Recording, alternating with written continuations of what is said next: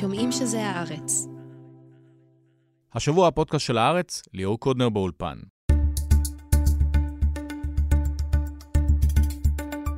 המתיחות הגוברת בשטחים, לצד הבהלה הכלכלית, הכאוס של ממשלת נתניהו, מלווה אותנו מכל עבר. הגר שזף תדווח על ההתחממות בשטחי יהודה ושומרון, עם נרצחים ישראלים ופוגרום בחווארה. ננסה להבין איך החיכוך היומיומי בין שתי האוכלוסיות הוביל לפיצוץ הנוכחי. בהמשך, תחזית פסימית על מצב המשק. מירב ארלוזרוב וסמי פרץ מבינים את הישראלים שמוציאים את הכסף מהארץ וצופים שהמצב יהיה רק יותר גרוע. ולבסוף, השדרנית עינב גלילי פוטרה מרדיו תל אביב. איתה נדבר על גבולות חופש הביטוי, האם ואיך אפשר לצחוק על המצב, והבהלה לנוכח הכאוס המדינתי.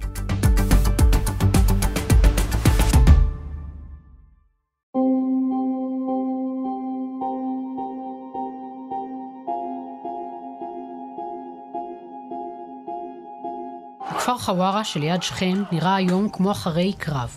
על פי הערכות הוצתו יותר מ-260 מכוניות ו-35 בתים ניזוקו, עשרה מתוכם הוצתו, בחלק מהמקרים על יושביהם.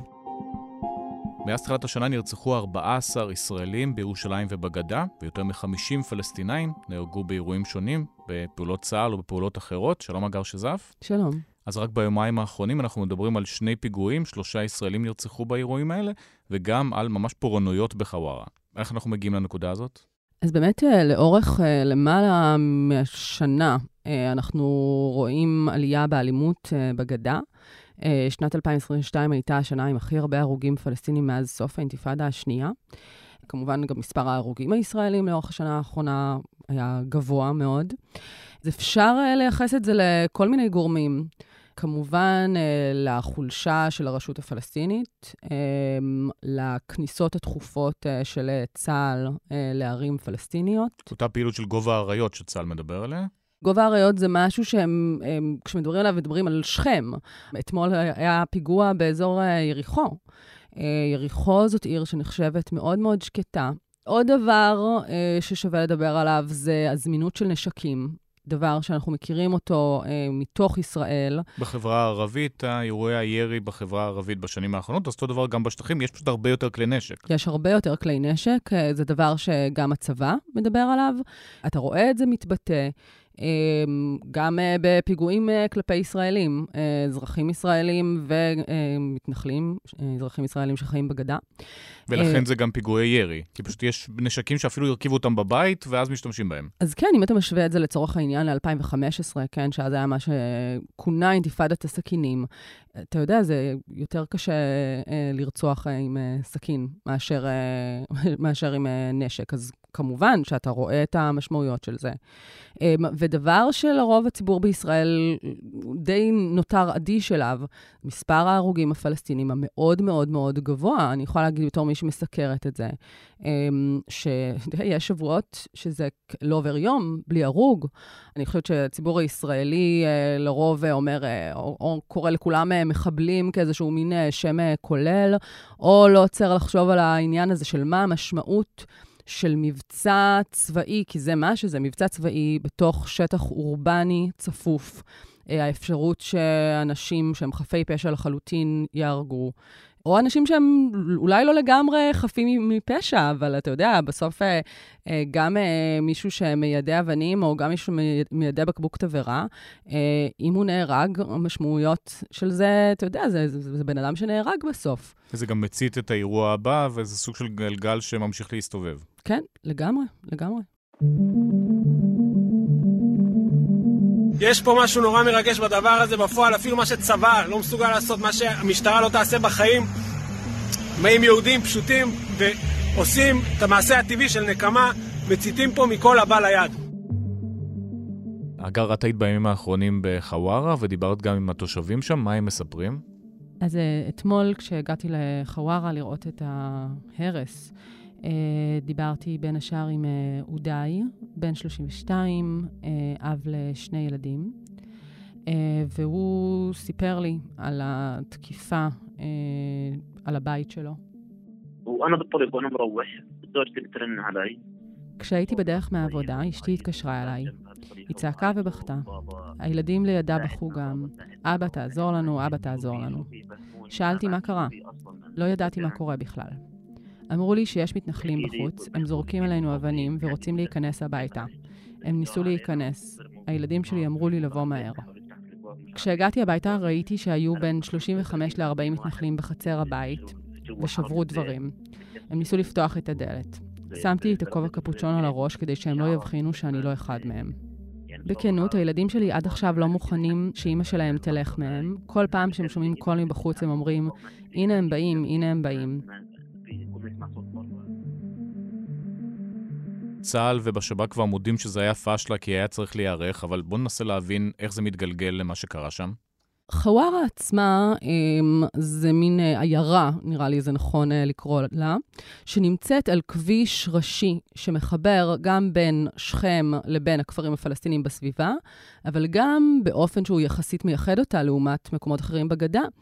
אה, בין בעצם כל מרכז הגדה, עם אריאל ועם אה, שילה, לבין התנחלויות גב ההר, מה שנקרא, שזה יצהר, הר ברכה, איתמר. אה, שהן ההתנחלויות בעצם אולי הכאילו מרוחקות ביותר וגם הרדיקליות ביותר. שם גרים המתנחלים הכי קיצוניים. כן. אז בעצם בגלל אה, המיקום אה, של אה, חווארה, אז יש שם חיכוך בעצם יומיומי. המתנחלים שגרים בהתנחלויות האלה עוברים בכביש הזה בדרך הביתה. הדבר הזה אה, גורם לכך שחווארה עצמה, אה, גם רק לאורך השנה האחרונה, הייתה מוקד אה, לדי הרבה חיכוכים. כלומר, המקום הזה באופן ספציפי, כמקום שהוא עם פוטנציאל של אלימות וחיכוך, הוא דבר שהוא ידוע לכולם. ואחרי שיש אה, פיגוע, בעיקר באזור הזה, אה, לצפות שיקרה משהו בחווארה, זה, אתה יודע, זה כמו לצפות, אה, לא יודעת, שיהיה חם בתל אביב. כאילו, זה באמת, זה, זה, זה, זה הדבר הכי ברור שיש. אבל עדיין פוגרום, אנחנו רואים מכוניות שרופות, אה, בן אדם אחד נהרג, אה, משהו שלא ראינו בשטחים, לפחות בשנים האחרונות. נכון. אני חושבת שמה שמייחד את הפעם הזאת, אה, זה גם, כמובן, התארגנות מראש. אה, ברגע שאתה מצית בתים, גם מכוניות בסדר גודל הזה, באמת הוצתו המון מכוניות. אז ברור שאתה, אתה יודע, אתה צריך לבוא עם אה, משהו מראש, נכון, חומר דליק, אה, בנזין, או אני לא יודעת מה, דברים אחרים. ברור שזה לא משהו ספונטני, זה גם באמת סדר גודל מאוד מאוד גדול. מבחינת עצורים, אז כולם שוחררו ועכשיו מחפשים אחר בעצם המציתים, לא יודע כמה מחפשים באמת. ומבחינת הכסף שנאסף, ממש יש תרומות יותר ממיליון שקל של ישראלים שתרמו לשיפוט של הבתים האלה, שזה די כלום לעומת הנזק שנעשה. אז אה, תראה, בנוגע לעצורים, נכון לאתמול אה, לי ידוע שיש שניים שעדיין כן אה, נותרו במעצר, אבל אני, אני צריכה אכן להתעדכן בהתפתחויות האחרונות. וכן, ראיתי שנאסף כסף, שזה דבר כמובן יפה מאוד. הערכות שאני שמעתי מאנשים על הנזק שהוסב להם הוא הרבה מעל מיליון שקל, היה רק... רק אדם אחד שהעריך את הנזק אה, במיליון 200. עכשיו, אה, תראה, אה, תראה, הרבה פעמים העניין עם הדברים האלה זה שכשלא תופסים אנשים מבצעים בזמן אמת, אתה יודע, אחר כך שב"כ אולי מפעיל כל מיני אמצעים, ואולי תופס אנשים, אבל א', בבית משפט, הרבה פעמים הדברים האלה הם לא קבילים. טוב, יש אגב מצלמות, אני מניח, בכל מקום שם. נכון, יש מצלמות בכל מקום. אני יודעת שהמקומות הבתים שאני הייתי בהם, אה, שרפו להם את המצלמות. אה, אז, אה, אז זה, זה אין, אבל חווארה מרושתת היטב במצלמות. שלא לדבר על זה, כמובן, שלצבא יש שם מצלמות. וכן, כמובן שזה, אתה יודע, כמובן שזה אפשרי אה, לתפוס אנשים. הבעיה הגדולה בדברים האלה בגדה, זה שפשוט המשטרה לא נוכחת. אין משטרה בגדה. אתה יודע, אני בדיוק, שוב, אתמול דיברתי עם אחד מהאנשים שהבית שלו נפגע. ושנינו הסכמנו על זה שכשזה מגיע למשטרה בגדה, מרגיש שזה באמת לא טעות, זה... זה, זה לא מעניין אותם. זה לא מעניין אותם, או זה, זה כאילו, זה לא טעות, זה מדיניות. אין, אי, אי אפשר להסביר את זה אחרת, כן? אה, עכשיו, אה, משטרת מחוז ש"י, באמת, כאילו, יש לה יחסית מעט שוטרים לעומת השטח, יש לה הרבה מאוד מורכבויות, בסדר גמור, אבל... טוב, יש גם חיילים, אגב.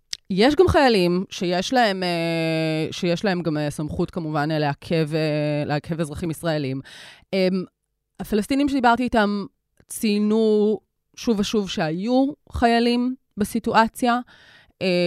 נשמע שהיו מעט, ושהניסיון שלהם למנוע את זה, אתה יודע, זה היה ברמת הגז מדמיע וכולי, שזה אוקיי, זה בסדר, אבל זה כמובן לא מספיק, וזה לא מנע את מה שקרה שם, וקשה להבין איך לא הייתה היערכות גדולה יותר מבחינת הכוחות למקום. מבחינת המצב בשטח, ברור שאף אחד לא רגוע וזה יכול להתפוצץ בכל שנייה. תראה, גם אתמול, שוב, שהייתי בחווארה, אז uh, אתה יודע, כאילו, uh, בעקבות מה שקרה, בעצם כל העיירה הייתה ריקה לגמרי, אנשים סגרו את החנויות שלהם מפחד.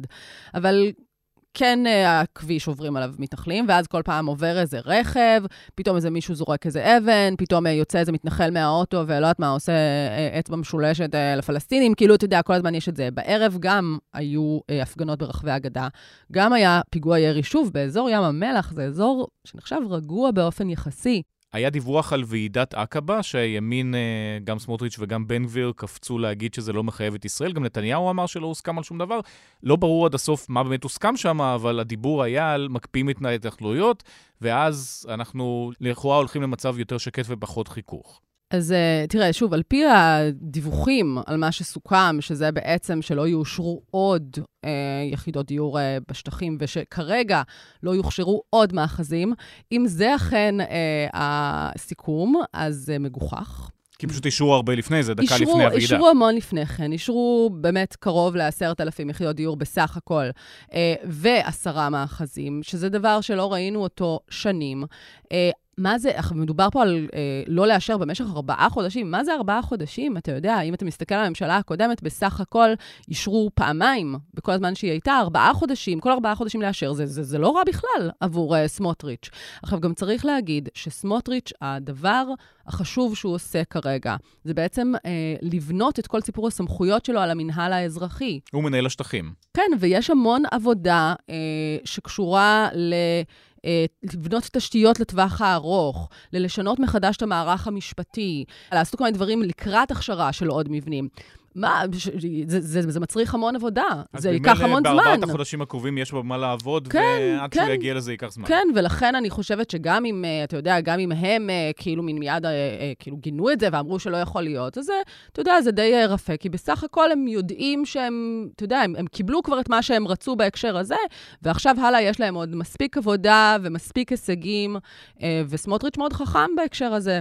הוא יודע מה הוא עושה, ורואים גם על פי מה שהוא השיג, שהוא השיג דברים שהם בנייה לטווח הארוך. הגר שזף, תודה רבה. תודה. פרסומת אחת, ואז נדבר על מצב המשק, וגם עינב גלילי, על הומור וחופש ביטוי. אז תכלס, באיזה מדינה את רוצה לחיות? בא לך עוד מהסמוטריץ' והבן גביר הזה? אם לא, חייבים פתרון לסכסוך עם הפלסטינים. אבל איך? אני נעמי שטרנברג, ונולדתי אחרי אוסלו ורצח רבין. אני חלק מהדור שלא חווה תקווה לשלום. בפודקאסט של יוזמת ז'נבה, הדרך להסכם, אני פוגשת דמויות משפיעות מהצד הישראלי והפלסטיני, ולומדת מההצלחות והכישלונות שלהם. הדור שלי חייב לעשות את זה אחרת, טוב יותר. בכל פרק נעמיק בהיבט אחר מהסכסוך שמעצב את חיינו.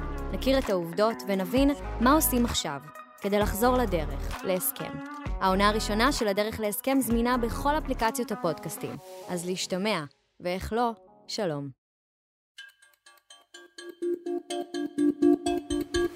בכל המדינות שקרה, המרכיב הזה, שהורידו את רמת הליברליות הדמוקרטית, פגעו בזכויות קניין, פגעו בחופש אקדמי, לקח זמן עד שזה השפיע על המשק. צריך להזהיר את המשק, כי כשעושים את זה, הדרך חזרה היא לא קלה.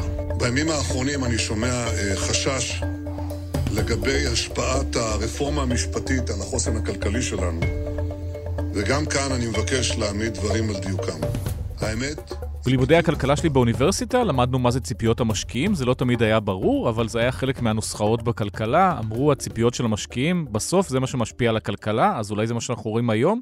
וזה מה שננסה לברר בדקות הקרובות. שלום סמי פרץ. שלום ליאור. שלום מירב ארלוזורוב. שלום רב. אז הצipיות עכשיו על הפנים, אז גם הכלכלה על הפנים? השיח של כל המרגיעים הלאומיים הוא פשוט מופרך, להגיד, סתם מפחידים. עכשיו, מה זה סתם מפחידים? כלכלה זה קודם כל ולפני כל דבר אחר ציפיות. הציפיות עכשיו הן שליליות, לכן הדברים הולכים לקרות. זה שתגידו, אתם סתם נלחצתם, זה לא עוזר. הם נלחצים והם מגיבים. עכשיו, אני אגיד משהו יותר חריף מזה. בעיניי, חצינו את הרוביקון. מתי ובמה? חצינו את הרוביקון בהפנמה שמדינת ישראל היא מקום לא יציב. ולכן כסף יצא, הוא לא יחזור, כסף ימשיך לצאת, אה, עסקים ימשיכו לצאת מכאן, ולהערכתי גם ההגירה תגבר. כלומר, אני חושבת שהנזק שנגרם כאן הוא כבר איננו בר תיקון.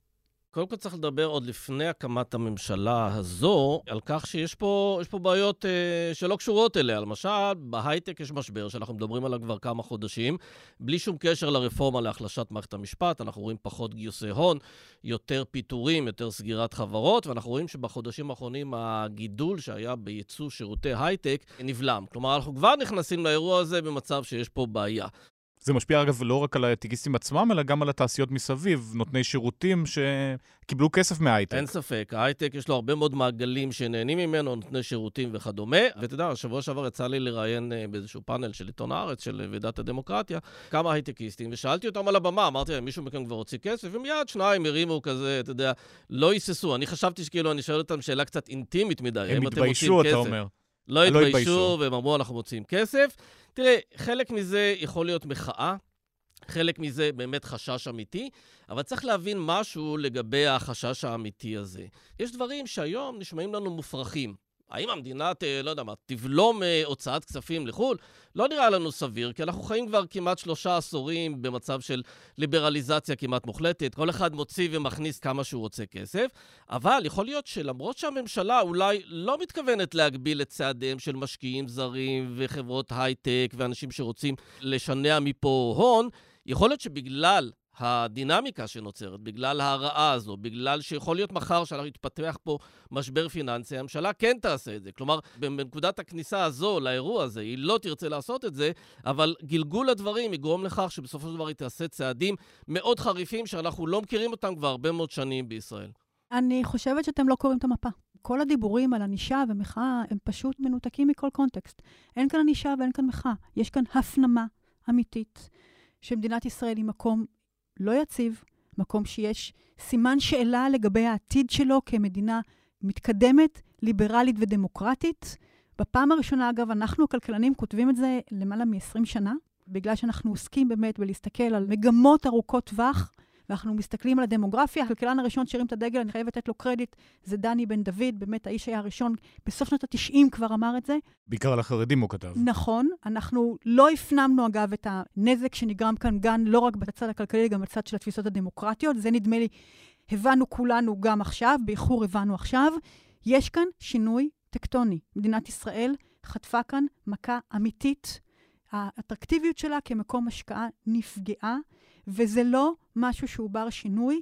אפשר יהיה לעצור את הסחף. נניח מחר אין יותר הפיכה משטרית, אז הלחץ יפחת ודברים אולי יתייצבו, אבל מבחינת פגיעה במוניטין של ישראל כיעד להשקעות, הפגיעה הזו היא כבר קרתה. שרפו את המדינה כאן, ממש אין לי מילים אחרות. אם מעבירים את הכסף לשוויץ או לארצות הברית, בואו ננסה להסביר, אבל אם למישהו היה חצי מיליון דולר בבנק, הוא העביר את זה, זה חסר משמעות, אבל אם אנחנו מדברים על מיליארדים שהמון אנשים העבירו, זה אפילו יכול לגרום לקריסת הבנקים, לא? צריך להסתכל על הבנקים. הבנקים קורסים כשהרבה מאוד אנשים מבקשים בו זמנית לקבל את הכסף שלהם בחזרה. שזה מה שקורה עכשיו. לא, זה, זה לא קורה עדיין בהיקפים האלה, זה יכול לקרות. כרגע אנחנו רואים אנשים שבעיניי הם יותר מתוחכמים, ויכול להיות שיש להם גם יותר uh, רזרבות, אז הם מעבירים חלק מהכסף. לא ראיתי מישהו שמעביר את ה-50 אלף שקל האחרונים שלו למקום בחו"ל, אבל אין ספק שזה שם סימן שאלה על היציבות של הבנקים בשלב מסוים, אם הציבור ייכנס לבהלה. לא צריך שהציבור ייכנס לבהלה, כלומר, עדיף שהוא לא ייכנס לבהלה, כי אז זה אירוע מסוג אחר לחלוטין. אבל אתה יודע, אני שותף העניין הזה למירב, שגם אם המערכת הפיננסית היא יציבה, היא בסדר, אתה יודע, היא קצת נחלשת, או מרוויחה קצת פחות. חמישה מיליארד דולר יצאו. זה לא אז... לא הדבר החשוב, זה באמת העניין התדמיתי, כי לעניין התדמיתי יש השפעות ארוכות טווח להרבה מאוד שנים. פלוס דבר נוסף, שאני חושב שלא מדברים עליו מספיק. יש חוק שחלק מהרפורמה הזו, שבו אתה רוצה לבטל את מעמדם של היועצים המשפטיים במשרדי הממשלה. כשאתה מבטל את זה, אתה בעצם מזמין פה שחיתות. עכשיו, זה שנתניהו יודע לדאוג לעצמו לשני מעונות, בסדר. זה שדרעי יודע לדאוג לעצמו לחוקי דרעי למיניהם, בסדר. אבל הדברים האלה מקרינים כלפי מטה. כלומר, זה לא יישאר רק ברמה הזו. שחיתות בכל דרג. אתה תראה שחיתות לכל אורך ולכל העומק ולכל המדרג, ואז המשמעות של הדבר הזה, מי שקרוב לשלטון ירגיש שהוא מוגן. אבל אני נותן לך את מילתי, אני לא חושב שהאנשים האלה יהיו מוגנים. אולי דרעי וביבי יהיו מוגנים, והרבה מאוד אנשים חזקים יהיו מוגנים. האנשים הפשוטים שימעלו, יגנבו ויהיו מושחתים, ישלמו את המחיר על התרבות בעצם, התרבות המושחתת הזו שמתפתחת. אין שום סיבה להפחדות. אין שום מקום לחוסר האחריות של האופוזיציה, שהם מלבים צונאמי של שקרים על קריסה כלכלית כביכול, שאין בינם לבין המציאות דבר וחצי דבר. פרויקטים שהקלו על חייהם של מיליוני אזרחים ושינו את פני החברה והכלכלה בישראל, נעצרו ועוכבו במשך שנים בגלל עודף משפטיזציה. אותם מהלכים שאנחנו מובילים בממשלה הזאת, השפעתם על הכלכלה הישראלית.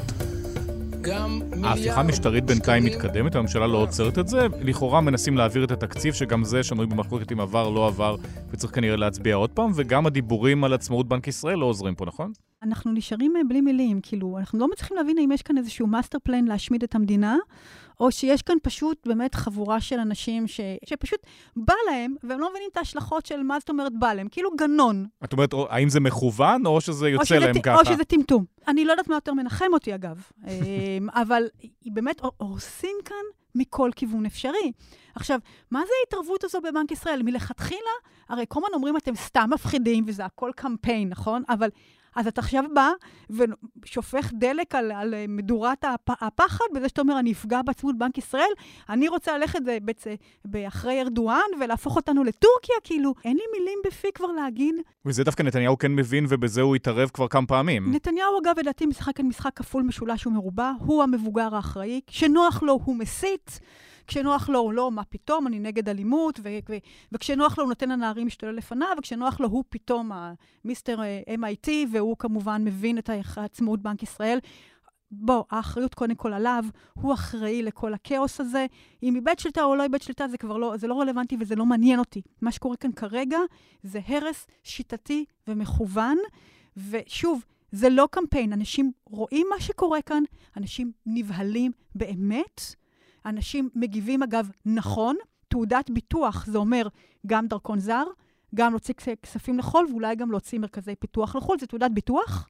כאילו, כרגע מדינת ישראל נמצאת בעמדה שמי שנמצא בה, שכל, שמרכז חייו הוא בישראל, והוא מספיק מתוחכם, מבין שהוא צריך לבטח את עצמו אם להתחיל לפתח רגל בחוץ. זה מה שקורה כאן. סמי, לגבי התקציב, זה איזושהי נחמה על השווקים שסוף סוף יש תקציב יציבות, או שגם זה, בגלל שיש כזה בלאגן, אז זה לא עוזר בכלום? אז uh, האופן שבו התקציב הזה אושר ביום שישי היה די מוזר, הרבה מאוד דברים נשארו פתוחים ולא נסגרו. היום uh, שר האוצר אמור לעשות איזושהי הצגה של התקציב, אבל תשמע, התקציב הזה צריך להסתכל עליו בהינתן שיש פה הרבה מאוד סימני שאלה על כלכלת ישראל, שקשורים בדולר, שקשורים בתגובה של השווקים, שקשורים בשאלה איזה מין רפורמה להחלשת מערכת המשפט תעבור בסופו של דבר, האם 100%, 90% או 10%. זאת אומרת, המדינה שאלה... יודעת מה ההוצאות שיהיו, השאלה המרכזית זה ההכנסות. ההכנסות זה שאלה מאוד מאוד אה, גדולה, משום ש... אנחנו, תראה, אנחנו לא יודעים להגיד מה היקף הפגיעה של העובדה שגם המשבר בהייטק וגם התגובה של חברות הייטק שהולכות מכאן, לא באות לכאן. אני שומע על הרבה מאוד אנשים שרוצים לעשות רילוקיישן, uh, שאנשים שבעבר לא הסכימו לעשות רילוקיישן, ועכשיו מבררים בחברות שלהם ורוצים לעשות בריחת מוחות. נורא קשה לתת בזמן הזה תג מחיר לכל הדברים האלה. ברור שיהיה לזה תג מחיר, אבל תשמע, זה גם עניין שקשור בסולידריות. בסופו של דבר, יש פה קהילה שהתרומה שלה לכלכלה היא אדירה, אין ספק בזה, והיא ערך מוסף מאוד גדול של כלכלת ישראל, הייטקיסטים. ויש פה קהילה שאנחנו יודעים שהיא בעיקר צורכת אה, משאבים ציבוריים, היא פחות מייצרת משאבים ציבוריים. ו... והחרדים. כן, ואם היה פה שיווי משקל כלשהו שיכול היה להתקיים, כי זה שגשג מאוד, וזה קיבל במשורה, עכשיו הדברים האלה מתהפכים. הוא כבר לא מקבל במשורה, וזה פחות משגשג. השיווי משקל החדש הזה, בסופו של דבר יכול להביא גם להורדת דירוג האשראי של ישראל, גם לפגיעה בסולידריות. סולידריות. וגם הפגיעה בסולידריות, אני חושב שזה דבר אפילו יותר חמור מאשר הורדת דירוג האשראי, כשיש פגיעה בסולידריות, אתה אומר, בשביל מה אני צריך לעבוד בשביל האנשים האלה? למה אני צריך טוב, לשרת? זה כבר קרה, אגב, אה, גם ההתבטאויות של הימין על המפגינים. מילואים, נכון, גם וגם אנשי מילואים. שאומרים שאנחנו לא רוצים לשרת במילואים, גם אנשים שלא רוצים להיות כאן, גם אנשים ש... אתה יודע מה, יכול להיות שיהיו פה גם יותר תכנוני ותכמוני מס, משהו מאוד בסיסי מתפרק, שגם ככה אפשר להגיד שהוא היה שברירי, כשמסתכלים באמת על הנתונים של דני בן דוד, שיודע תמיד להסתכל שלושה עשורים אחורה ושלושה עשורים קדימה, ברור שהתוואי הזה הוא פה, והוא קיבל שיפוע מאוד חד. פתאום כשאתה מבין שהמדינה הזו הולכת אל עבר פיפה אחת, אז אתה מגיב כבר היום. אתה לא מחכה שנגיע לתהום, ליפול, להתרסק ככה במדינה. אתה כבר היום מבין שיש בעיה, ואתה כבר היום מתחיל לתכנן את צעדיך. זה מה שעושים אנשים נבונים, זה מה שעושים החזקים, בעלי הכסף. אתה יודע, גם אני שומעת איזושהי ביקורת כלפי האליטה, מה השירים האלה, והם לא פטריוטים, כאילו, הם לא פטריוטים. מדינה בלי אליטה היא מדינה שאין לה עתיד. מדינה שהודפת את האליטה שלה החוצה, היא מדינה שתיהרס. לא צריך ללכת רחוק, תסתכלו על לבנון. 50 שנה שהמדינה הזו באמת מקיזה דם. כל הזמן האליטה עוזבת אותה, ובצדק. ותראו, הייתה פעם שבט של המזרח התיכון, והיום זו מדינה פושטת רגל. עכשיו, זה כתוב על הקיר. ומי שלא מבין את זה, אז הוא באמת, בסוף, מוביל את המדינה הזו אל עבר אבדון. אנשים רואים את ממשלת ישראל משמידה את מדינת ישראל. פשוט ככה. ואומרים אם זאת הממשלה, אני, אסור לי להישאר כאן. אז סמי, מירב אומרת שזה בלתי הפיך וכבר הרכבת הזאת יצאה, אתה חושב שעדיין אפשר ללחוץ על הברקס? אם פוליטית אפשר, ומה השיקולים של נתניהו, אני לא יודע להגיד. אני חושב שאפשר לעצור את זה, צריך לעצור את זה. אין לי ספק שהנזק הזה כבר נגרם, וכדי לתקן אותו, אתה צריך לבוא ולהציג פשוט ממשלה אחרת. הממשלה הזו, לדעתי, לא הולכת למקום טוב. לפעמים, אתה יודע, במסגרת המחשבות הקונספירטיביות שלנו, אז אחד מהדברים שעלו בזמן האחרון זה שנתניהו, בגלל שהוא מוחרם על ידי, נגיד, יש עתיד או כחול לבן, אז הוא בא ואומר, אז אני אלך עם הקלפים שיש לי, שזה הימין הקיצוני והחרדים וכולי, ואני אזרום איתם עם הדרישות שלהם. טוב, אני... הספין של הימין, זה באשמתכם. אבל מילא אשמתכם, אני אקח את המדינה לאן שהם גוררים אותי, אני אראה לכם מה המחיר של ההחרמה שלי, ואז אולי אתם תתעשתו, ויכול להיות ש... תתחננו, תבטלו את כתב האישום. תיפתח איזה אופציה אחרת, או לבטל כתב אישום או חנינה, או בכל זאת תשבו איתי ותקבלו את כל הדברים האלה. אתה יודע טוב, מה? זה כמו ששרה אמרה שתשרף המדינה, זה בדיוק זה. נכון, אבל גם אם זו תוכנית של בנימין נתניהו, זו תוכנית מסוכנת, כל כך מסוכנת וכל כך זדונית. הנזקים שלה היו כל כך גדולים, ואתה יודע מה, גם בסופו של דבר יש גם את השאלה של באמת לרכב על הנמר. האם נתניהו בכלל, נגיד שיגיע רגע שבו הוא רוצה לרדת מהנמר הזה, האם הוא מסוגל? כל יום שעובר, לדעתי הוא פחות מסוגל. אני חושבת שבנימין נתניהו הוא, הוא כבר, אה, הוא לא מעניין, הוא לא אירוע. את הרציונליות שלו אני מתקשה להבין. מה שמטריד כאן מאוד זה מגמות הדמוגרפיות ארוכות הטווח. מטריד מאוד הלאומנות המשיחית. אנחנו עם עם נטייה להרס עצמי. בואו נזכור מה קרה כמובן במרד הגדול עם שריפת האסמים, שסמוטריץ' טרח להזכיר לנו, הוא רק, טרח, הוא רק שכח להגיד שמי ששורף את האסמים זה הוא. שורפים כאן כרגע את האסמים, ומדינת ישראל לא תתעשת. זה מעבר לשאלת כן משפט, לא משפט לנתניהו. מדינת ישראל לא תתעשת להבין שהיא כמובן כבר לא דמוקרטית, אבל היא גם לא תישאר מדינה יהודית משגשגת, כי בלי אליטה ובלי הכנסות אי אפשר לממן את ה-F-35, זה לא יעזור. בסוף אי אפשר להגן על המדינה הזו. טוב, גם התרומות לא האמריקאיות אולי מתישהו יפסיקו. אם אנחנו לא נהיה, אני לא יודעת, אמריקאים תמכו בפינושה, אני לא בונה על אמריקאים, אני בונה רק על עצמנו. אנחנו אלה שצריכים להתעשת ולהבין שאם המדינה הזו רוצה לשרוד, היא צריכה להישאר מעצמה כלכלית, כי בלי מעצמה כלכלית היא איננה מעצמה ביטחונית, וזה אומר להפסיק להשמיד את עצמנו, זה דורש שינוי טקטוני יותר מאשר רק אה, הממשלה הזו, כן או לא. מה זה דורש- אומר? זה אומר שינוי של כל מערך הכוחות בין ארבעת השבטים כאן, לחשוב איך הם חיים ביחד, ואיך אנחנו מבצרים את היהודית והדמוקרטית. אנחנו באמת פוררנו את זה, נתנו לזה להתפורר, בין השאר באמצעות גם מערכות החינוך הנבדלות, לא רק החרדים, גם החינוך הממלכתי-דתי. לא חינך לדמוקרטיה, חינך לדמוקרטיה, מה שהם קוראים דמוקרטיה דקה, שלטון הרוב זה כמובן לא דמוקרטיה. בעצם החינוך הממלכתי-דתי מטיף לתפיסות פוליטיות מאוד מסוימות בריש גלי, ואיזשהו מורה מעז להגיד שתי מילים בחינוך הממלכתי הרגיל, מאיימים עליו בפיטורים. יש כאן אובדן שליטה מוחלט על ערכי היסוד של המדינה הזו. זה שאלות אסטרטגיות, והן דורשות תיקון אמיתי. טוב, זה לא פתיר תוך יומיים, לא, לא, או לא, אפילו לא, תוך לא, אה, עשר לא. שנים. לכן אני אומרת לכם, זה משבר עומק. מה שקרה כאן זה משבר עומק אמיתי. סמי פרץ, מירב ארלוזורוב, תודה רבה. תודה רבה. תודה. עינב גלילי, אור ישראלי, תוכנית הבוקר. בוקר טוב, רדיו תל אביב. בוקר טוב, יום שלישי. נכון, יום שלישי, שבע וארבע דקות. איזה כיף שמאיה קנולר באה, טכנאית נכון. שלנו, שאנחנו אוהבות, וזה, וזו תוכנית אחרונה שלנו, אז אה, בשבילנו, לנו- לכבודנו בת, נכון? כן, אולי- אולי. נבל? היא נגנית נבל. אני לא חושבת שהיא אולי הביאה את הנבל. תפרטי. יש לך קטע אבל בנבל כזה. שלום עינב גלילי. שלום, שלום. אז עד היום רדיו תל אביב, אבל אה, זהו, התוכנית שלך יורדת, אז אה, נגמר ברע? לא נגמר ברע. קודם כל, אני מאוד אוהבת את רדיו תל אביב. יש לי היסטוריה ארוכה ברדיו תל אביב. אני בסיבוב הראשון של רדיו תל אביב הייתי שם עם אה, מיכל ניב, עליה השלום, עם היפות והאמיצות. אז אה, יש לי זיכרונות מאוד טובים, וגם היו לי שם עכשיו כמה שנים מאוד טובות. אה, יש שם אנשים שאני אוהבת, אנשים נורא מוכשרים וטובים וחברים. אבל את מספרת שלקחו אותך לשיחה, אמרו שאת לוחמנית מדי, ואז אמרו שהתוכנית לא, יורדת. לא, זה לא מה שהיה. תראה, הייתה התנהלות מאוד משונה, כי לפני, שבט שלושה או שלושה וחצי שבועות, נכנסה מנכ"לית חדשה, לפני שלושה, שלושה וחצי שבועות, סוכם על הארכת החוזה שלי אה, בשנה, פלוס אפילו עלייה חמודה במשכורת.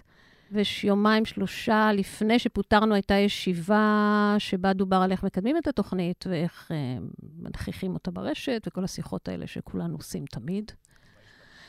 וזהו, ובדרך קיבלתי הערה שאני מודה שהיא השאירה אותי קצת אה, תמהה על כך שאני הייתי לוחמנית בפגוש את העיתונות, זה סיפור חדש, פגוש את העיתונות, אני שם, אה, אני חושבת, אה, ארבעה שבועות. ששוב, זה נאמר על הדרך כזה, זה לא היה איזה משהו מאיים, אבל זה הפתיע אותי כי לא הבנתי מאיפה זה בא, ואחר כך אה, פשוט פוטרנו בשעה. עכשיו שוב, אני לא יכולה להגיד מה היה, וגם אמרתי, גם לא הייתי מדברת על זה, פנו אליי מהארץ, אמרו מה תגובתך, אמרתי מה היה. יכול להיות שאין שום קשר. אבל אמרת להם עדיין אה, שיהיה לכם בהצלחה עם חופש העיתונות. כי אני אומרת שוב, נש- נשארתי עם תחושה לא טובה לגבי זה. אני גם יודעת שיש שם בעלי מניות שלא לכולם אני באה טוב, עוד מימי גב האומה. זה לא דבר שהוא סוד. אבל דיברת על זה שאנחנו כבר חווים את קץ הדמוקרטיה, גם אה, קץ חופש הביטוי, שעדיין לא מרגישה את זה, לא אצלך, אלא בחוץ. אני לא יודעת מה זה קץ הדמוקרטיה, לא הייתי קופצת לשם. אני חוששת שזו תקופה שבה נראה יותר ויותר דברים כאלה, וגם אני אגיד משהו, יש חשש שהוא צנזורה פנימית, שאולי יותר חמור אפילו. שאתה מפחד להגיד משהו כאילו זה השלכות אה, מעבר למה. שאמרו לך. כי שוב, אתה יודע, לכולנו קל להתגונן, זה בהמון דברים כאלה חברתיים, לכולנו קל יותר להתגונן כשיש איזה, אתה יודע, וילן אה, מסומן ידוע שיושב באיזה מרתף וכן, רוקם מזימות. טוב, נתניהו בהקשר הזה של הפוליטיקה הישראלית כרגע, לא? לא, אני חושבת שזה יותר מורכב רק ממנו. אז, אז מה שמפחיד אותי יותר זה מין אווירה כזאת, וזה מתחיל מלמעלה. זאת אומרת, זה לגמרי מלמעלה. כששלמה קרעי פשוט מוציא נזיפה לתאגיד, כי לא נראה לו האופן שבו הם מסקרים את uh, ההפיכה המשטרית, או uh, כששמחה רוטמן אומר על אביחי מנדלבליט שצריך לשים אותו בכלא בגלל ראיון uh, אצל אילנה דיין, אז הרוח הכללית היא לא, בוא נגיד, רוח... ליברלית. של, אה, כן, של חופש ביטוי ופרגון לעמדותיהם של אה, אנשים. זה בזמן שאדם כמו צביקה פוגל יכול בקלות להגיד ולא קורה שום דבר. יצא מחבל מחווארה, חווארה סגורה ושרופה. זה מה שאני רוצה לראות. רק ככה נשיג הרתעה. זאת אומרת, השאלה היא לא רק מה לא נשמע, אלא גם מה כן נשמע, ומה האוזן שלנו מתרגלת לשמוע, שאם היינו שומעים לפני שנתיים, היינו פשוט מפעילים על כל אה, פעמוני האזהרה. יש לך הסבר אבל למה זה קורה? זו התרגלות אה, איטית ו... ומדאיגה מאוד. אני חושבת שכולנו מכירים אותה באופן אה, אישי. כלומר, אני, לרגעים אתה מסתכל על, דב- על דברים שנאמרים, ואתה אומר, לא יכול להיות, לא יכול להיות. וזה באמת תהליך כל כך איטי וכל כך מפותל וערמומי, שאני חושבת שהתרגלנו לדברים שלא ניתן להתרגל אליהם. באמת, לא ניתן להתרגל אליהם. אוסקוט, היי. שרון ניר, אינה נוכחת. יבגני סובה. אתה רואה, אתה מדבר איתם בשפה שלהם, מבינים אותך. כמו כבש. אתה צריך לדבר איתו, כבש. אני חושבת שסרטון כמו uh, של אה, אלמוג כהן, מעוצמה יהודית, לא יכול היה להיות לפני כמה שנים. אני באמת חושבת ככה. בגלל שאני כותבת, ואני מנסה לשמור על, uh, לפחות חלק מהזמן, על נימה קומית. זה לא תמיד פשוט מבחינת העמדה הרגשית, אבל אני מנסה. אז קצת, אתה יודע, uh, פגשתי חבר, uh, כשהתחילה להירקם, להסתמן הקואליציה הנוכחית, כשהתחיל להתברר לאן, לאן הדברים הולכים, והסתכלנו אחד על השני, במבט הזה של אה, אנשי מרכז-שמאל אה, החליפו באותם ימים. אה, שזה מין אה, ספק אה, קרפיון שקיבל נבוט, כן, מכת פטיש וזה. ואז הוא אמר, עצוב למדינה, טוב לקומדיה. וצחקנו מאוד, כי יש בזה משהו, במינון מסוים זה נכון, הדמויות האלה הן מפרנסות קומדיה. זה זמן הבן גביר, הידידי, זמן לעוצמה יהודית. שישב בקבינט. טוב, אפשר להגיד אגב על בן גביר שבנו אותו בתוכניות האלה, גם בתוכניות האירוח וגם uh, בארץ נהדרת ודומיהם. אבל ההידרדרות היא כל כך מהירה, אתה יודע, לפני, uh, אני חושבת ששלושה שבועות כתבתי, uh, ב... אני כותבת לידיעות, אז כתבתי על אלמוג כהן, שיש לי כמעט חיבה פתולוגית אליו, כי השטויות שיוצאות לו מהפה זה באמת, זה ממש זהב. יש את המוטו שלו שהוא צייץ, כשהמים רותחים, הנקניקיות צפות, שאני אני כתבתי שאני שוקלת לקעקע את זה על הגב התחתון. אני תוהה אם זה פתטי בגילי לעשות קעקוע, אבל אם כן, אני ממש... תאמצי את זה. כן. Uh, ואז שבוע או שבועיים אחר כך הוא אומר על אהרן ברק, ניצול השואה, שבאמת את ילדותו אי אפשר, באמת קשה לתאר במילים. הוא אומר עליו פריבילג, ועל זה אתה עדיין יכול להשתעשע, ואף עשיתי את זה בכיף ובשמחה. אני ממש, אלמוג כהן, אני מעל אונלי פנס, אני אומרת, הייתי נרשמת, כי זה פשוט אחלה חומרים. ואז דקה אחרי זה, זה כבר הסרטון הזה בכנסת, שהוא כבר לא מצחיק בשום צורה. האיש עושה קולות של כבשים לחברי כנסת ערבים, ואומר למירב בן ארי אה, ספונג'ה. אז גם בדבר הזה, הדברים מסלימים במהירות אה, די מהממת. אבל זה לא משהו שמזין את עצמו? הוא רואה שמתלהבים אה, אותן נקניקיות, אחר כך מתלהבים מהפריבילגים, ואז צריך שבוע אחרי זה להקצין כבר את השיח, אז יש קולות של חיות. קודם כל, יכול להיות. יכול להיות. זאת אומרת, אין ספק, זה ריקוד מאוד מורכב שהתקשורת רוקדת עם הדמויות האלה, כשמצד אחד אתה לא יכול לא להביא אותם.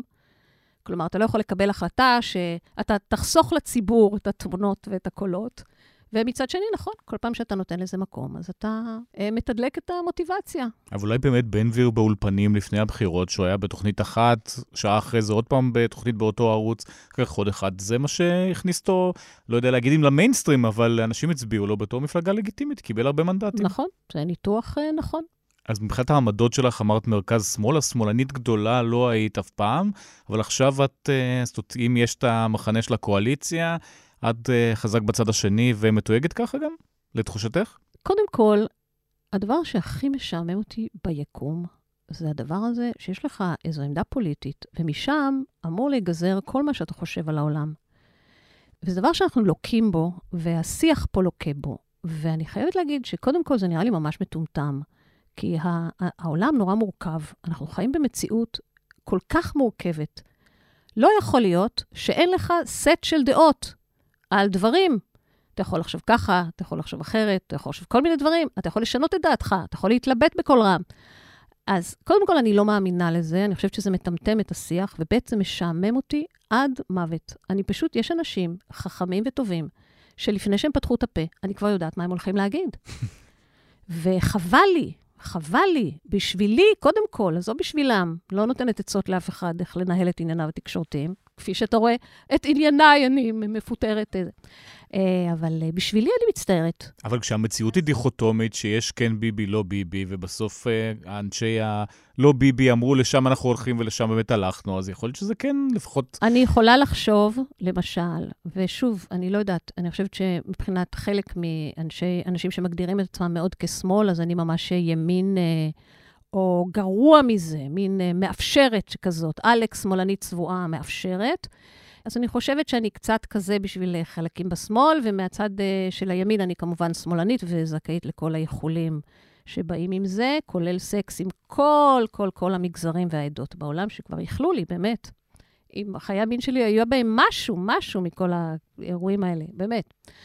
אבל אני, בסופו של דבר, אני חושבת שאפשר לאחוז תפיסת עולם שבה אתה כן, אה, נגיד מצד אחד, ברור לי שהייתי רוצה מאוד מאוד הסכם. עם הפלסטינים. עם הפלסטינים. אני לא רואה פשוט פרקטית שום אפשרות אחרת. אני גם חושבת שזה הדבר הצודק, הנכון, המוסרי והערכי לעשות.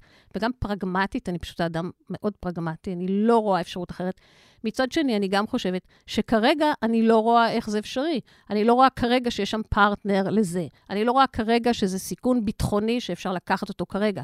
אז אני יכולה לחשוב שצריך לנסות לייצר בשטח, באופן מאוד אקטיבי, מציאות שתאפשר את זה ברגע שתהיה ההזדמנות, אוקיי? זאת לא לשרוף כפרים. לא רק לא לשרוף כפרים, אני חושבת שלמשל, לנסות להתכנס פרקטית בתוך איזה שהם גבולות שיאפשרו הפרדה, כשהתנאים השתנו. כל מיני דברים קורים. ההיסטוריה הרי לא מתקדמת באופן לינארי. אז לכן, אם אני רואה איזה סרטון, די לכיבוש, אני מיד אומרת, אוקיי, אחלה, איך די לכיבוש? נורא קל להגיד די לכיבוש. מי רוצה? אני, אין לי שום עניין לכבוש אף אחד. איך די לכיבוש? בוא נדבר על זה, אם אתה מכיר את השטח. אתה יודע שזה לא דבר כל כך מורכב היום להתכנס לתוך גבולות 67. אז אני חושבת שצריך להמשיך לחשוב, אוקיי? ובגדול, אם אני לא מפתיעה את עצמי עם איזושהי עמדה שלי, אז אני, אז אני יודעת שאני באוטומט, אז אני יודעת שאני בעצם על מין אה, מצב אה, טייס אוטומטי. וזה חמור בעיניי. זה קשה בעיניי, זה נורא פשוט מייאש ומטמטם את הכל ומשעמם נורא. ועדיף להיות בעמדה שבה חוטפים גם מפה וגם מפה, זה באמת לא, לא נורא. אז הומור, אם הזכרנו, אז בואו נדבר על ההומור עכשיו. יש בכלל דרך אה, לשעשע? קודם כל, אני מרגישה שאני לא בתקופה טובה עם זה. גם לא לצחוק וגם לא להצחיק? אני חושבת, אתה יודע, אני מדברת הרבה על הומור, ואני גם, אה, אני מרצה על כל מיני מנגנונים של הומור, פרקטיים, של איך, אתה יודע, כשאתה רוצה להצחיק פרזנטציה, או כשאתה רוצה להצחיק. ו... ואחד הדברים שאני מדברת עליהם, זה שזה צריך מרחק מסוים מהומור. הרבה פעמים כשקורה לנו משהו אישי, עזוב עכשיו את הלאומי, נואשתי, אין לי כוח. אבל uh, כשקורה לנו משהו אישי, אז הרבה פעמים אתה לא יכול מיד. אתה תוכל, כשיהיה קצת מרחק רגשי... אחרי כן, הדיכאון. כן, תוכל פתאום למצוא מה מצחיק בזה. אני רואה את זה כש... יודעת מה, כש... כשמתמודדים עם מחלה, כשמתמודדים עם משברים כאלה. זה דורש מרחק מסוים. ואני מרגישה עכשיו שאני, מישהי אמרה לי, נורא יפה, ש... שיטת שחייה כזאת שנקראת TI, Total Immersion, זה כל פעם קופץ לי ואני אומרת, אה, בטח, הנה, את זה אני אעשה, כי אני אדם ספורטיבי. ברור. אז מישהי אמרה לי, את ככה עם המציאות עכשיו, וזה נכון, אני יותר מדי בתוך זה, שקועה בתוך זה, אני לא מצליחה למצוא מרחק. אבל כשהיית במצב האומה לפני זה, היה צריך בדיחות כל שבוע על המצב, זה גם היה... נכון. זאת לא היה מספיק זמן נכון. להקל. אה, קודם כל, נכון. אני חושבת שמה שקורה בחודשים האחרונים, אני לא הייתי במצב כזה, רגשי ביחס למציאות. אני מבוהלת. אני לא הייתי מבוהלת. כרגע אני, אני בתקופה שהזעם שלי על מה שקורה והבהלה שלי על מה שקורה כל כך גדולים, שאני לפעמים מתקשה להיות קומית, ואני חושבת שחבל, כי אני חושבת שצריך את זה. זאת אומרת, גם אני צריכה, אני צריכה את זה. משהו. כן מצחיק אותך בימים האלה? כן, כן, אני צריכה למצוא, אבל, אבל אני מרגישה, אתה יודע, זה בסוף, יותר מכל דבר אחר, זה אטיטיוד, זה נקודת מבט. אה, ואני מרגישה, ש... אני חושבת שאני אמצא את זה. אבל גם זו שאלה, אתה אומר, אוקיי, הדברים האלה קורים. היה פוגרום בחווארה, בוא, אין דרך אחרת לקרוא לזה. אפשר לוותר על אה, ההשוואות לליל הבדולח, שהן בעיניי פשוט לא רלוונטיות. אז אתה קם בבוקר, ואתה פותח מיקרופון, או אתה כותב לעיתון, ואתה אומר, אוקיי, אז מה, אני אמורה להיות עכשיו להקליל את כל האירוע הזה? אה, אני אמורה להפוך את זה יותר נסבל? עם איזה שתי... אז זו גם שאלה. אתה תוהה גם מה העמדה הנכונה ביחס לזה. אבל בגדול, אני, אני חושבת שאני במיטבי בעבודה שלי כשאני יותר משועשעת. גם, צריך שם איזה מרווח כזה, צריך מרווח, כי הכל נורא נורא כבד, ו... וצריך גם uh, בסוף לשרוד את זה, ו... ואני אמצא את זה, אני חושבת שאני אמצא את זה. אבל, אני, אבל זה חודשים קשים לי מהבחינה הזאת. אני נגיד חושבת שתוכנית הרדיו שלי הייתה הרבה יותר כבדה בחודשים האחרונים. אבל אני חושבת שאני אתארגן מול זה. תראה, אני חושבת שצריך להרגיע עם אה, מות הדמוקרטיה. הסיבה שאני לא אוהבת להשתמש במונחים מאוד מאוד גדולים כאלה, כמו מות הדמוקרטיה, שזה אפקטיבי פעם אחת, ופעם השנייה, בפעם השלישית קצת פחות, ופעם הרביעית, ואז כבר אין לאן ללכת. אני חושבת שצריך אה, להשתמש במילים בזהירות, כי אה, זה עובד הפוך. אבל אין איזה נקודת אל-חזור, הפוגרום שהזכרת, החוקים בכנסת, ההשתלטות על בית המשפט העליון, מה עוד נשאר? קודם כל, באת לבאס? חשבתי, אני אבוא, אני אתנחם קצת, אני זה... לנסות לעודד אמ, אותך, את אומרת. אז תראה, אני כן חושבת שקורים פה דברים טובים. אני חושבת שהעוצמה של המחאה שהתעוררה היא מהממת בעוצמה שלה, היא מפתיעה. היא ממש אה, כמו לראות אה, גוף אנושי פתאום אה, מתעורר עם, אה, עם אה, סימנים חיוניים. זה ממש יפה לראות את זה. מישהו מהחברים שלי קרא לזה קבוצת תמיכה. שאותם... לא, אני לא חושבת שזה קבוצת תמיכה. לא. יש בזה גם את התחושה הזאת, תשמע, זה נורא כיף, אתה לא לבד. זה, יש בזה תחושה טובה, יש בזה משהו שמחזיר גם מתחזק את האמון במקום הזה, כי ברגעים הקשים של זה אתה אומר, אוקיי, המקום, המדינה הזאת הולכת לאזור שאני לא יכולה למצוא את עצמי בה. זו המשמעות, זו משמעות קשה. אבל אמרת לא קץ הדמוקרטיה, אז לא, מה כן? לא משנה, לא, זאת אומרת, מה כן? לא, מתי- קודם כל יכול- למה צריך להגיע כדי שזה יהיה קץ קודם הדמוקרטיה, כל לדעתך? קודם כל יכול להיווצר מצב שבו אתה אומר, מדינה שינתה את פניה עד כדי כך שאני לא יכולה למצוא בית מקומי. זה דבר שהוא יכול לקרות. שעוד לא קרה, אבל יכול אגב, לקרות. הוא יכול לקרות, ואגב, היסטורית, כשאתה מסתכל על זה, הרבה נקודות בהיסטוריה, כשאנחנו שופטים את זה בדיעבד, הדבר האזרחי, הפטריוטי והנכון לעשות היה להגיד, לא, אני לא משתף פעולה. כן, זה לא שתמיד איזה ציות עיוור אה, קידם את האנושות. אה, טוב, זה מה שאהוד ברק והרמטכ"לים מדברים. עליו. כן, אבל זה שוב מרי אזרחי. נו, זה הדברים האלה שאתה אומר פעם אחת. אני, אני, אני, אני באמת מעדיפה, דווקא כשהדברים כל כך סוערים, להתבטא יותר אה, בזהירות. אבל מה, ש, אבל מה שאמרתי קודם, שהכוח של המחאה הזאת היא גם זה שאתה נזכר שיש פה הרבה מאוד אנשים, וזה באמת הרבה מאוד אנשים, לא רק שמאלנים, ולא אליט, אליטה, ולא אנרכיסטים, ולא כל הקשקשת הזאת. זה הרבה ציבור מאוד מאוד מאוד רחב, שמסכים על משהו. מסכים על כללי המשחק, על קווי המתאר, ואחר כך אפשר להתווכח. ואני באמת, אני נורא שמחה לראות אה, אנשים שהם יודע, בפרופיל שלי ואת החברים שלי בהפגנות, אבל אתה יודע מה ממש מעלה דמעות בעיניי, באמת, בלי, לא, לא כביטוי, כשאני רואה אנשים שלא הייתי מצפה. כשאני רואה אנשים עם כיפות, כשאני רואה אנשים מהימין, כשאני רואה אנשים מהתנחלויות, שבאים ויכולים לעשות את הקפיצה הזאת ולהגיד, אני לא, זה לא המקום הכי נוח והכי טבעי לי, אבל אני שותף לערכים האלה, וזה ממש נותן לי תקווה. כפנליסטית בטלוויזיה, את יודעת מה מצפים ממך? את אמורה לא לחצות איזשהו קו מסוים, לא להיות קיצונית מדי. אה, אמרנו, לרדיו היה לוחמני משהו אחר, אבל פה... אתה יודע, אני כבר לא יכולה לספור כמה פאנלים הזמינו אותי, זה השלב שבו אני נרדמת כבר בזמן ההצעה, וכאילו, אומרים, שלום, עינב, כן, יש לנו פאנל על גבולות הסאטיר. בגבולות הסאטיר אני כבר אה, חורפת, אין לי, אני כבר הייתי בכל כך הרבה פאנלים על גבולות הסאטירה, שאני באמת, אני חושבת שצריך לקרוא על שמי את. הגבולות כבר, כן, כל כך טחנתי בנושא וחפרתי כל כך הרבה. ובסוף, אני חושבת שבשבילי, כשאני מדברת לאנשים, ואני רוצה להיות רלוונטית להם, וזה לא משנה, אני לא, אני לא מתעסקת באם זה מיליון אנשים או מעט אנשים. מי שמעניין אותו מה יש לי להגיד. אז אני חושבת שהגבול הוא שם, הוא ביני ובין האנשים, כן? לא אה, לעצבן אותם יותר מדי, לא או שלא- מפריע לך לעצבן? לא מפריע לי לעצבן, מפריע לי להגיד דברים לא לעניין, אוקיי? אני לא אגיד ליל הבדולח, כי אני לא חושבת שזה היה ליל הבדולח. כי אני חושבת שבסוף זה חוט שאני לא, אני מעוניינת לשמר אותו, ולכן אני גם צריכה לכבד את האנשים שאני מדברת אליהם. אני צריכה לכבד את כאבם, מה שבעבר פחות, אני חושבת, ידעתי לעשות, או הבנתי את החשיבות של זה. אתה לא יכול לא לכבד את הכאב הזה, אם אתה רוצה שיקשיבו לך. אני אינני מקשיבה למי שמקיא עליי, או בז לי. אני לא. אני חושבת שאם התבגרתי קצת בתוך המקצוע הזה, זה, אני לא אומרת דברים פחות חריפים. אני חושבת שאני כן יכולה להכיל ולהבין ולהיות אמפתית ליותר סוגים של אנשים, בתקווה שמה שאני אומרת רלוונטי להם. שוב, זו תמיד שאלה. יש סיכוי עוד עשר שנים להסתכל על התקופה הזאת בנוסטלגיה, או שזה... לא חושבת שבנוסטלגיה. אני בונה על זה שאנחנו לא כל כך יכולים להרשות לעצמנו את, המקרה הרע. כלומר, אדם פרטי יכול, אתה יודע, אני מניחה שאם יש לך דרכון ואתה דובר שפה ואתה עובד בהייטק, אז אתה יכול. אבל אני חושבת שכמדינה אין לנו כל כך את הפריבילגיה להשליך את עצמנו מהצוק. אז אולי במובן הזה בסוף זה יהיה איזה כוח אה, להתאפס על עצמנו. כן, אני מקווה מאוד. אבל זה, אבל זו חוויה מאוד אה, מבהילה, אני מודה. עינב גלילי, תודה רבה. תודה רבה, תודה רבה לך.